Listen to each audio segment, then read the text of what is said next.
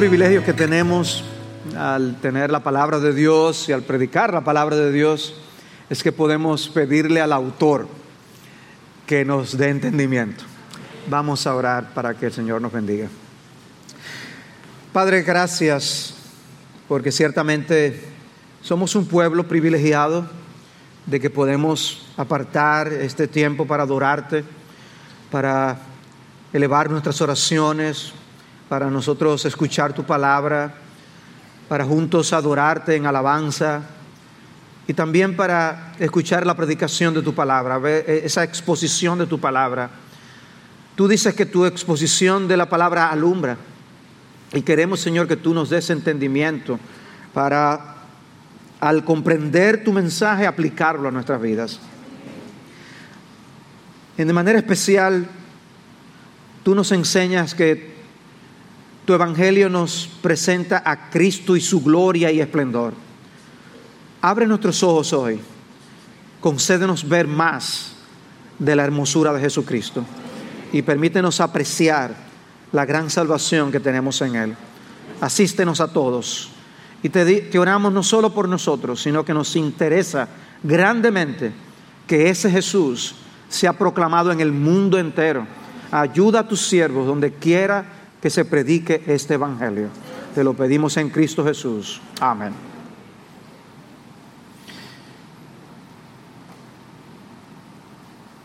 Buscando tesoros encontramos a Cristo.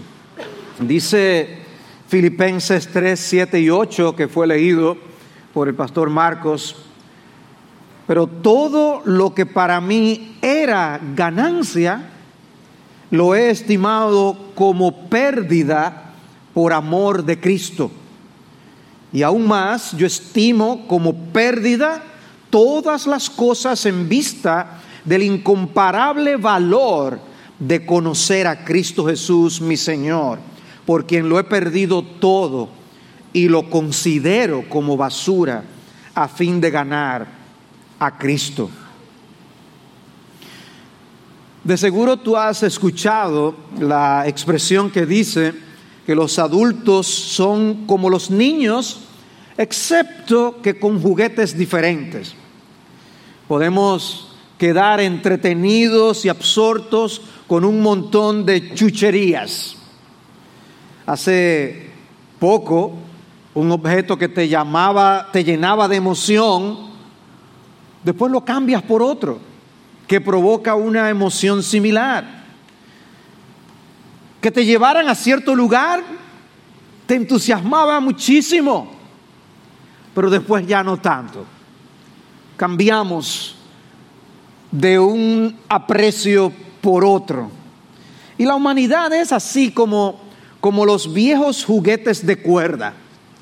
O sea, los más niños no saben lo que es un juguete de cuerda, pero nosotros sabíamos lo que era crack, crack, crack. Y entonces ver al muñequito moverse, ¿no? La humanidad es como un juguete de cuerda. Necesitamos algo que nos impulse. Continuamente necesitamos poder tomar más impulso, ánimo. Y es así como nosotros vemos a, a los hombres ir tras las cosas de este mundo, el dinero, la pasión, las experiencias que este mundo produce. Somos como juguetitos y nos llenamos de pasiones que nos hacen levantarnos cada día. Pasamos de una fiesta a otra. Queremos emociones. Salomón usa una frase muy elocuente en el libro de Eclesiastés, cuando él dice que todo es vanidad y correr tras el viento. Porque la vida sin Dios es como correr tras el viento. Es algo sin sentido, infructífero, algo inútil.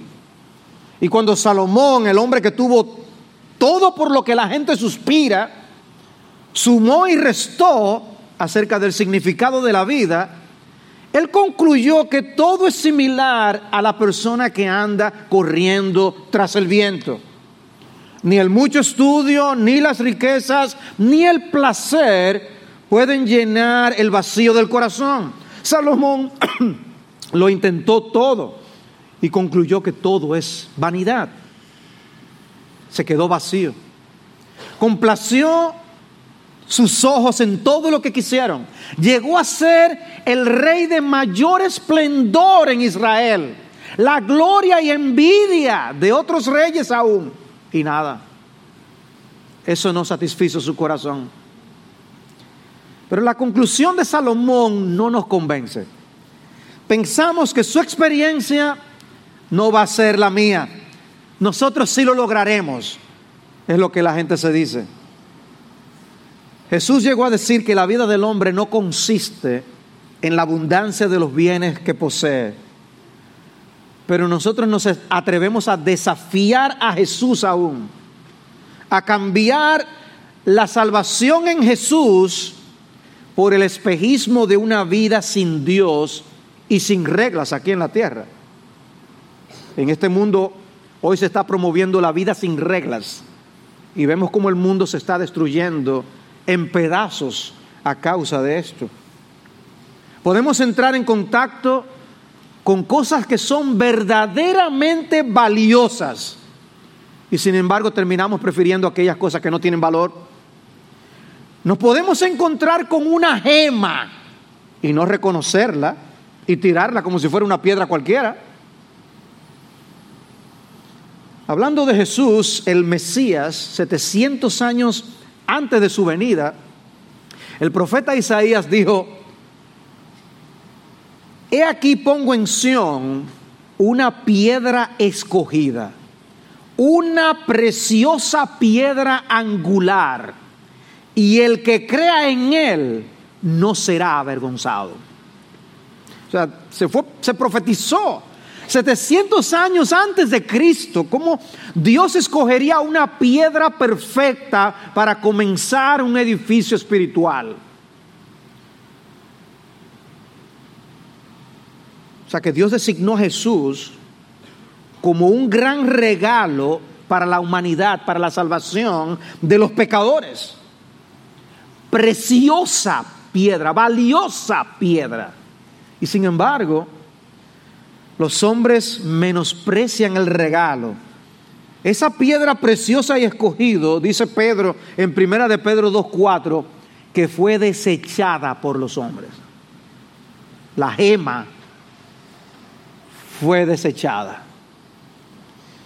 El Hijo de Dios, en quien Dios el Padre se complace, no es lo suficientemente hermoso y atractivo para los pecadores. Y no es porque el Hijo de Dios no sea digno, sino porque no tienen ojos para verlo como Él es. A menos que Dios mismo nos dé luz para poder comprenderlo. Dice 1 Corintios 2.14 que el hombre natural no acepta las cosas del Espíritu de Dios, porque para él son necedad y no las puede entender porque se disciernen espiritualmente. Él puede entrar en contacto con las cosas valiosas y eternas de Dios y sin embargo no ver nada que le atraiga allí. No puede, por su naturaleza misma. Y el mismo Pablo a los Corintios le dice en la segunda carta, capítulo 4, versículo 4, dice que el Dios de este mundo ha cegado el entendimiento de los incrédulos para que no vean el resplandor del Evangelio de la gloria de Cristo. El Evangelio es el Evangelio de la gloria de Cristo. El mensaje del Evangelio es Cristo, su gloria. Y el enemigo una de las cosas que hace, un trabajo que él hace es tratar de cegar a los incrédulos para que no puedan apreciar la hermosura de Jesús. De forma que el problema no está en Jesús. El problema no es que Jesús pierde su brillo ni su esplendor. El problema somos nosotros. Y las mismas cosas que buscamos con ansia son aquellas que se convierten muchas veces en un obstáculo para nosotros no apreciar a Dios y a su Hijo Jesús. Dice por eso el Señor en aquella parábola del sembrador, que la semilla que cayó entre los espinos, estos son los que han oído y al continuar su camino son ahogados por las preocupaciones, las riquezas y los placeres de la vida. O sea que esas cosas por las que nos desvivimos vienen a ser aquello mismo que nos arrebata lo que verdaderamente tiene valor. O sea que buscando sus tesoros, la gente lo pierde todo por el camino. Pero cuando la misericordia de Dios viene a nuestras vidas, entonces podemos encontrar el verdadero tesoro que es Jesús. Como aquellos que creemos doctrinalmente en la incapacidad del hombre para salvarse a sí mismo y en la absoluta soberanía de Dios en la salvación, podemos sentirnos algo incómodos con este título que yo estoy utilizando y esta expresión que yo acabo de usar. Encontramos a Cristo. Porque pudiéramos citar Romanos 3:11, donde se nos dice que no hay quien busque a Dios. Eso es cierto. Es realmente Dios quien nos encuentra. Sin embargo, escucha el lenguaje que usa Jesús en Mateo 13, y que nos muestra que hay un sentido correcto en el que podemos hablar de encontrar a Jesús. Dice Mateo 13:44, el reino de los cielos es semejante a un tesoro escondido en el campo, que al encontrarlo un hombre lo vuelve a esconder y de alegría por ello va, vende todo lo que tiene y compra aquel campo. O sea, tú descubres que hay petróleo en un campo. Lo encuentras. Dice, tú estás dispuesto a venderlo todo con tal de comprar ese pedazo de tierra. Y luego sigue diciendo en el versículo 45, el reino de los cielos también es semejante a un mercader que busca perlas finas. Y al encontrar una perla de gran valor, fue y vendió todo lo que tenía y la compró. Ven, en ambas parábolas Cristo presenta al hombre que encuentra el tesoro, la perla de gran precio, a Cristo Jesús. Ya que no es prohibido que usemos el lenguaje de que buscando tesoros encontramos a Cristo. El Señor nos salva mientras andamos por la vida buscando tesoros. Buscamos y buscamos y buscamos porque el alma continúa sedienta con un vacío que solo Dios puede llenar. Probamos una cosa tras otra y el vacío permanece. Y es solo cuando encontramos la perla de gran precio que estamos dispuestos a venderlo todo para adquirir esa perla. Y ese es precisamente el testimonio que tenemos en Filipenses capítulo 3. Esa es la manera en la que el apóstol nos cuenta lo que sucedió con su vida. Todo lo que para mí era ganancia, lo he estimado como pérdida por amor de Cristo. Y aún más, yo estimo como pérdida todas las cosas en vista del incomparable valor de conocer a Cristo Jesús, mi Señor, por quien lo he perdido todo y lo considero como basura a fin de ganar a Cristo. ¡Qué palabras! En el libro de Hechos, Lucas nos narra cómo sucedió la conversión de Pablo. Y en el mismo libro también podemos encontrar par de ocasiones en que Pablo comparte su testimonio de salvación, cómo Dios me salvó. Pero lo que él escribe aquí en Filipenses es muy especial, porque él nos explica lo que ocurre internamente cuando pasó de ser un perseguidor de los cristianos a ser un seguidor de Cristo cómo él vio la vida diferente con la luz de Dios. Y su testimonio nos sirve de ilustración, de explicación de la obra que el Espíritu de Dios hace por su bendita gracia en los pecadores que vienen a Cristo para el perdón de sus pecados. Si el Señor lo permite, la semana que viene me gustaría considerar el aspecto positivo que ocurre en la conversión, el tesoro que encontramos. Y hoy me quiero concentrar en el aspecto negativo de la conversión, cuando nuestros viejos tesoros pierden su brillo. Cuando nuestros viejos tesoros pierden su brillo.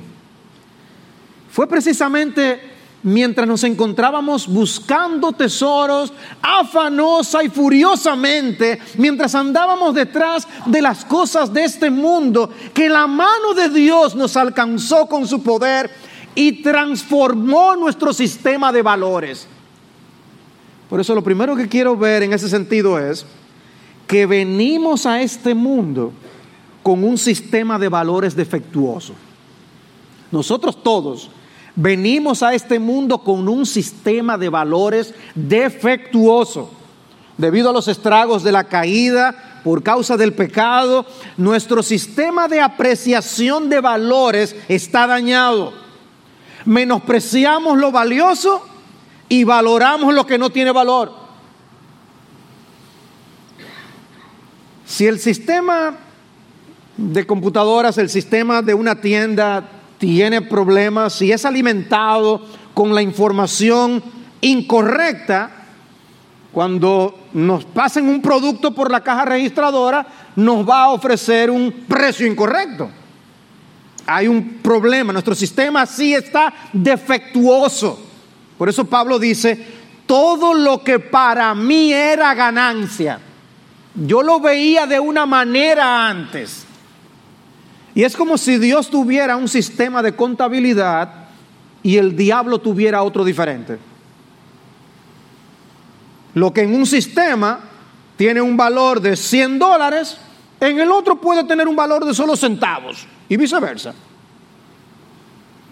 Si el sistema de Dios dice que el balance está en rojo, el del diablo no, dice que está en azul y que tenemos ganancia. Así antes de nosotros venir a Cristo, nuestro sistema de contabilidad era defectuoso y diabólico. No valorábamos a Dios como debíamos. Y la palabra de Dios tenía un valor relativo. Podía haber Biblias en tu casa, pero eso no, hacía gran diferencia me impactó un texto de, segunda de Pedro 2. E, es un pasaje en el que aprendemos algo acerca de aquellos que caen en apostasía. Dice segunda de Pedro 2:22. Les ha sucedido a ellos según el proverbio verdadero. El perro vuelve a su propio vómito y la puerca lavada vuelve a revolcarse en el cieno. Es una imagen fuerte. La imagen de un perro volviendo, dice, a su vómito y de una puerca revolcándose de nuevo en el lodo. Que no solo nos habla de lo que ocurre con los apóstatas, sino también del estado en el que se encuentra todo pecador sin Cristo. Nuestras vidas sin Cristo son comparadas con un vómito y con un revolcarse en el lodo. ¿Suena asqueroso? Yo creo que esa era la intención de Pedro. Es una idea repugnante. Y lo que el texto está diciendo es que aparte de Cristo, nosotros vendríamos una y, otra vez a nuestro propio vómito. Es repugnante ver lo que algunos animales comen. Pero para ellos es una delicia. En un basurero encuentran tantas cosas. Y esa es la relación que la palabra de Dios dice que los pecadores tienen con sus ídolos. Para ellos, ese es un tesoro. Es un deleite, un placer lo que para Dios es abominación. Lo que para Dios es repugnante es deleite para los pecadores. Recuerda la parábola del hijo pródigo, cómo se narra que veía el hijo pródigo lo que comían los animales, deseaba llenarse del estómago de las algarrobas que comían los cerdos.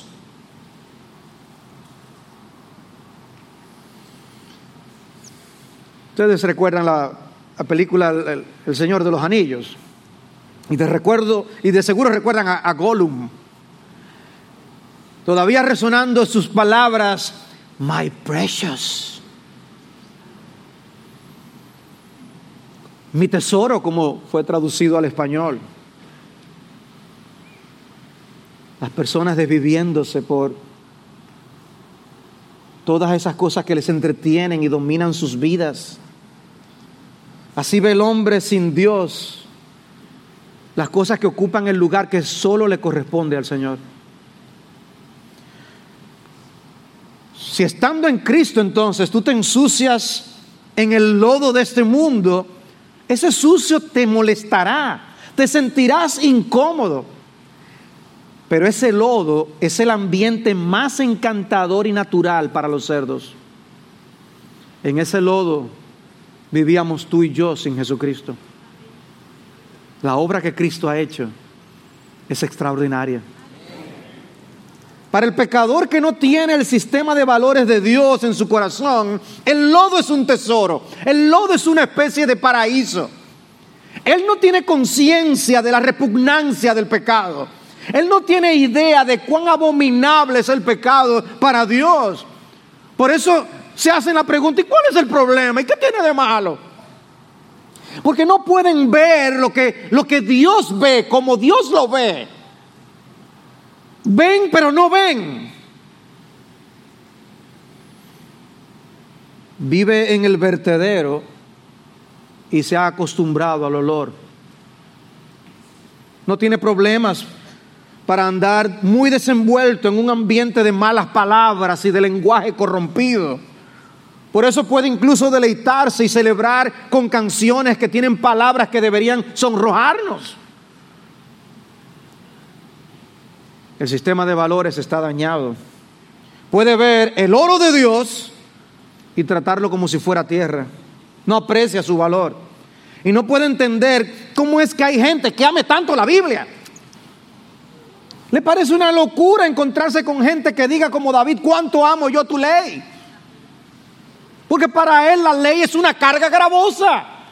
No como el apóstol Juan que dice sus mandamientos no nos son gravosos. Y si Dios nos deja en esa condición, nunca escogeríamos a Dios. Menospreciaríamos las cosas de Dios, descuidaríamos su palabra porque nuestros corazones andan tras los tesoros de este mundo. Los pecadores están tan distraídos con el brillo de los diamantes del infierno que no pueden siquiera ver el brillo glorioso del Señor Jesucristo. Y se les aplica el lenguaje del profeta Jeremías cuando dijo, porque dos males ha hecho mi pueblo, me han abandonado a mí, fuente de aguas vivas, y han cavado para sí cisternas agrietadas que no retienen agua. Llenarán y llenarán las cisternas y siempre estará vacía. Podemos perseguir el viento con tal intensidad que nos olvidamos de Cristo, el tesoro más grande de todo el universo. El profeta Oseas dijo de Israel, Efraín se alimenta de viento y persigue sin cesar el solano. O como lo traduce la nueva versión internacional, se alimenta de viento, todo el día va tras el viento solano. Un correr tras el viento, el mismo lenguaje de Eclesiastés. En el caso particular de Pablo, podemos ver claramente que se puede ser religioso sin necesariamente valorar las cosas correctamente. Le pasó a él. Él tenía en muy alta estima muchos aspectos de la religión judía. Escuchen lo que él dice, versículo 3 de Filipenses 3 porque nosotros somos la verdadera circuncisión, que adoramos en el Espíritu de Dios y nos gloriamos en Cristo Jesús. Dice, ¿qué, ¿cuál es nuestra gloria? Cristo Jesús. No nos gloriamos en la carne, no es lo que podamos lograr, no es lo, que, lo que yo tenga como trasfondo eh, racial, no, no, no. Dice, aunque yo mismo podría confiar también en la carne. Si algún otro cree tener motivo para confiar en la carne, yo mucho más. Y él empieza a decir, ¿por qué él tenía tal orgullo antes? Dice, circuncidado el octavo día del linaje de Israel, de la tribu de Benjamín, hebreo de hebreos, en cuanto a la ley fariseo, en cuanto al celo perseguidor de la iglesia, en cuanto a la justicia de la ley, hallado irreprensible. Pero todo lo que para mí era ganancia, lo he estimado como pérdida por amor de Cristo. Pablo estaba tan orgulloso de su origen judío. Sus padres lo circuncidaron tal como exigía la ley en el octavo día. Y ese ritual significaba que debía llegar un momento en el que el corazón espiritual también tenía que ser circuncidado. Pero el símbolo llegó a ser más importante que la realidad espiritual. Pablo también estaba orgulloso de su nacionalidad, del linaje de Israel. Y así como hay muchos que piensan que están bien con Dios porque pertenecen a la nación de Israel, Pablo pensó eso de la misma forma. Hebreo de hebreos. Él nació de padres hebreos y creció de acuerdo con las costumbres y tradiciones hebreas. Conocía el idioma hebreo. No podía ser más hebreo que lo que Pablo era. En cuanto a la ley, dice fariseo. De todos los grupos religiosos que había en Israel, él pertenecía al que estaba más comprometido con las escrituras del Antiguo Testamento. Y por eso adquirió un gran conocimiento de las escrituras. En cuanto al celo, dice, perseguidor de la iglesia. Yo no era cualquiera. Pablo no era tibio con nada que él hacía. Él se metía de corazón en lo que él hacía. No era apático. Ni era el tipo de persona que era una cosa por dentro y otra por fuera. Estaba lleno de celo y pasión por las cosas santas, según la religión judía. En cuanto a la justicia que es de la ley, irreprensible. Miren, eso es mucho decir. Así se veía él mismo. Un hombre recto. Suficiente, ¿no? No, ese Pablo que había estado sumamente orgulloso de todas estas cosas, cambió su manera de pensar. Cristo lo salvó y comprendió que ninguna de esas cosas aportó nada para su salvación. Si alguien hubiera podido ganarse su camino al cielo por su propia religiosidad, Saulo de Tarso de seguro que estaba al frente del camino, del grupo. El único problema era que lo tenía todo excepto a Jesucristo. Todo lo que externamente hablando en la religión de Israel, pero no tenía Cristo. Y así hay muchos que confían en su trasfondo religioso y no en Jesucristo. Su gloria es la religión de su infancia. Por eso muchos hablan diciendo, esa es mi religión de pequeño, mi religión familiar y ahí me quedo. Aunque estés equivocado, aunque no te vaya a salvar, aunque no tengas comunión con Jesucristo.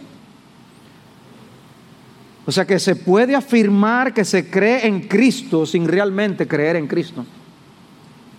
Porque esa creencia es una cosa más en la que la persona confía para ganar el cielo.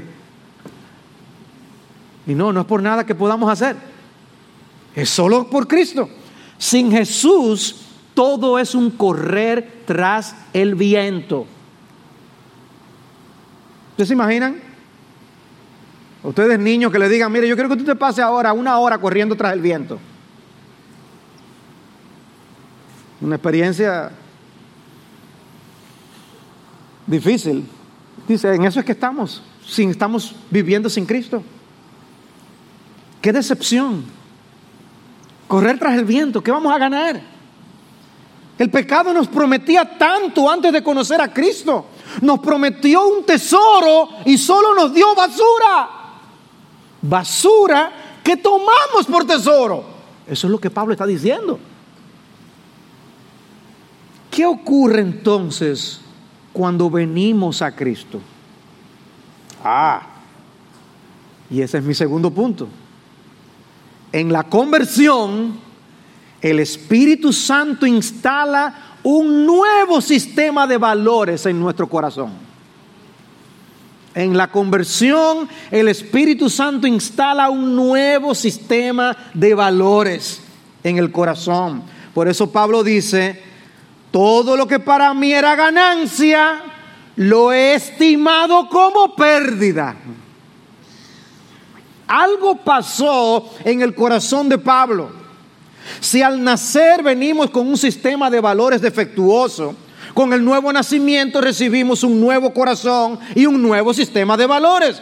Por eso Cristo llegó a decir a un hombre tan religioso como Nicodemo que le era necesario nacer de nuevo. Porque ese trasplante de corazón espiritual es absolutamente necesario. De lo contrario, no habría forma de apreciar las cosas de Dios. Y esa es la explicación de la inapetencia de los pecadores hacia las cosas de Dios. Ezequiel 11, 19, yo les daré un solo corazón y pondré un espíritu nuevo dentro de ellos y quitaré de su carne el corazón de piedra y les daré un corazón de carne para que anden en mis estatutos, guarden mis ordenanzas y los cumplan. Entonces serán mi pueblo y yo seré su Dios. Una gran transformación. Antes teníamos a un Pablo orgulloso de su trasfondo religioso y ahora lo vemos avergonzado Todas esas cosas eran mi orgullo, ahora son mi vergüenza. Es interesante la manera en que Pablo describe la relación con nuestras obras pasadas, el pecado, una vez la obra de Cristo viene al corazón en Romanos capítulo 6.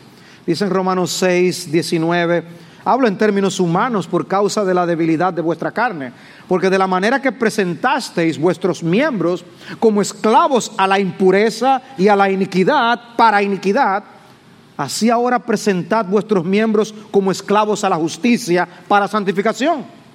Porque cuando erais esclavos del pecado, erais libres en cuanto a la justicia. Y ahora oigan esta pregunta. ¿Qué fruto teníais entonces? en aquellas cosas de las cuales ahora os avergonzáis.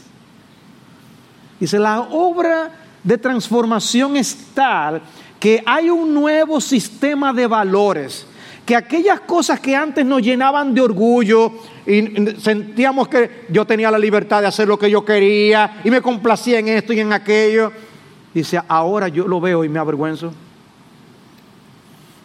La misma persona, el mismo hombre, la misma mujer, el mismo joven que antes se decía, ah, tú con tus cosas, yo, yo le doy para adelante, a mí no me importa ni lo que piensen mis padres, ni lo que diga la, la iglesia, ni los pastores, yo para adelante, a gozar de la vida.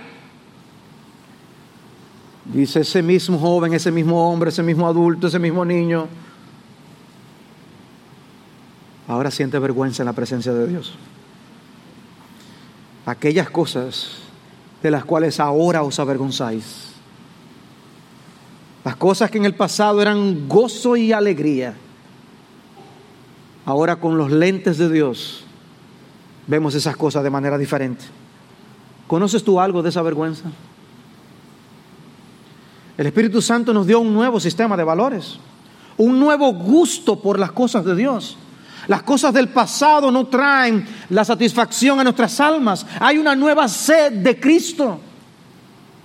La semana próxima, si Dios lo permite, diremos más acerca de nuestros deseos tras Cristo. Mi énfasis ahora es el aspecto negativo del nuevo sistema de valores. Lo he estimado como pérdida. Todo eso que yo veía como ganancia, lo he estimado como pérdida. Ahora en Cristo Pablo solo puede ver que esas cosas eran pérdida. Dice Stephen Lawson en su comentario de Filipenses, Pablo ha sumado los números y ha llegado a un cálculo final. Aquellas cosas que una vez contó como ganancia ha llegado a ver como pérdida todo aquello en su vida en lo que una vez confió para darle aceptación con Dios, lo ha eliminado de la columna de activos. Solo ve bancarrota en ellos. Los ha vuelto a colocar en el lado de los pasivos como una pérdida. En el momento en que conoció a Cristo, lo consideró todo como una pérdida. Es un cambio de contabilidad. Tenemos una ilustración del cambio que ocurre en una persona con su sistema de valores con lo que sucede a veces con nuestros hijos. Cuando ellos dependen de papá y mamá, las cosas son muy baratas. Los juguetes son baratos, comer fuera es barato, solo cuesta 800 pesos. Pero cuando comienzan a trabajar y a ganar algo de dinero, ahora no quieren pagar por cosas que antes eran baratas. 800 pesos. Hay un cambio de perspectiva. Han aprendido algo del valor del dinero y de las cosas. Bueno, algo similar sucede en el cambio que experimenta el pecador que es redimido por Cristo. Él dice, y aún más yo estimo como pérdida todas estas cosas. Y dice, por quien lo he perdido todo y lo considero como basura. Cambió su perspectiva completamente. Un comentario bíblico contiene una nota muy esclarecedora. Dice, Pablo consideraba que todas las cosas no eran simplemente pérdidas, sino estiércol haciendo referencia al término griego que se usa, un término crudo que ocurre solo aquí en el Nuevo Testamento y que puede referirse a excrementos, estiércol, restos de cocina, basura, desechos. Dice, cierto autor argumenta que Pablo usó este término por su efecto de sobresalto. E, eso es excremento, dijo. Todo lo que yo veía como ganancia es excremento. Dice, él usó esa palabra para impactarnos. Es como si Pablo quisiera hacernos sentir la fetidez de lo que él está describiendo. Mi amado hermano, mi amada hermana, cuídate, porque la basura de este mundo puede convertirse en un obstáculo para que no cultives tu comunión con Cristo. Si Cristo es nuestro todo, cuidémonos de aún de cosas lícitas y también de las pecaminosas que nos impidan deleitarnos en la gloria de Jesucristo. Mi intención la semana próxima sería concentrarnos en cómo vemos a Cristo como ganancia, que es el beneficio principal del nuevo sistema de valores que instaló el Espíritu Santo en la conversión. Gracias a Cristo, ahora somos conscientes de la capacidad de distracción que muchas cosas que hay en nuestro alrededor tienen, el daño que nos pueden causar, que no tienen que ser pecaminosas para distraernos de Jesús, pero nos pueden alejar, cosas legítimas. Por eso Pablo decía a los Corintios, 1 Corintios 6, 12, todas las cosas me son lícitas, pero no todas son de provecho. Todas las cosas me son lícitas, pero yo no me dejaré dominar por ninguna. Y luego en el capítulo 10, versículo 23, repite la idea. Todo es lícito, pero no todo es de provecho, todo es lícito, pero no todo edifica. Hay lugar para abstenernos de un de lo lícito por amor a Cristo. Esas cosas que aún ahora estimamos como basura, todavía pueden hacernos daño y debemos cuidarnos. Me encantó esto que escuché. Alguien preguntó al pastor Jason Helúpulos, un apellido medio extraño.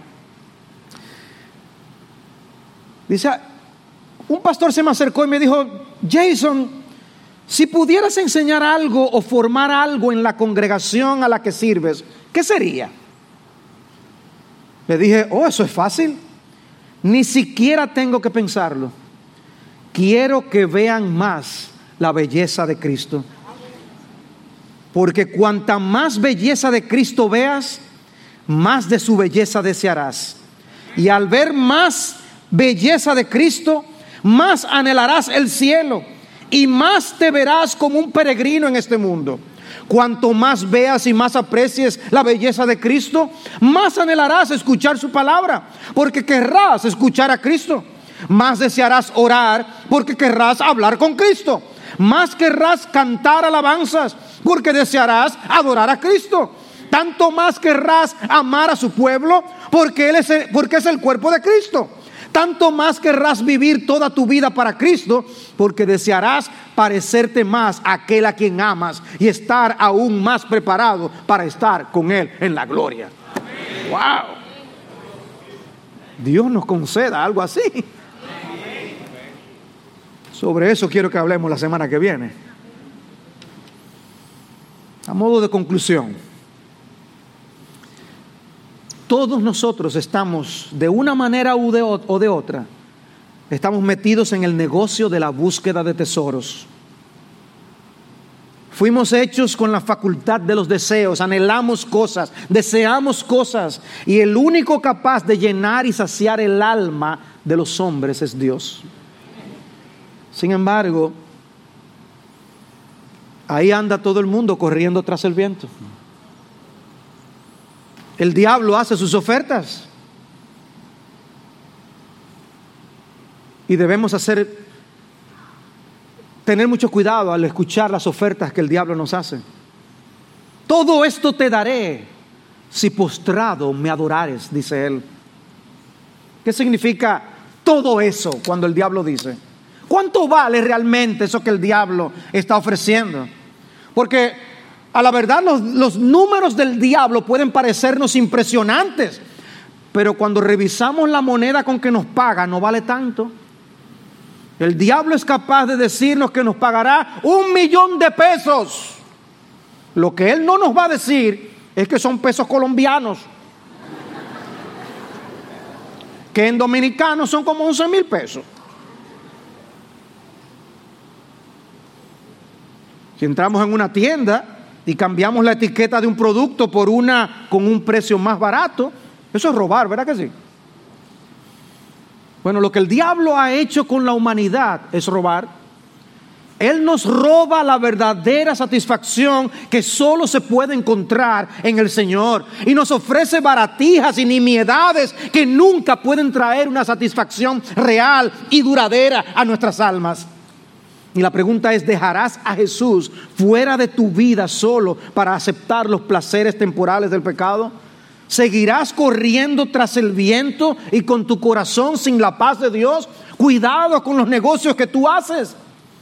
Escucha la advertencia que el autor de los Hebreos le dijo a los hermanos a quienes escribió, a los que escribió, dice Hebreos 12:15, mirad bien de que nadie deje de alcanzar la gloria, la gracia de Dios de que ninguna raíz de amargura brotando cause dificultades y por ella muchos sean contaminados, de que no haya ninguna persona inmoral ni profana como Esaú. ¿Y qué pasó con Esaú?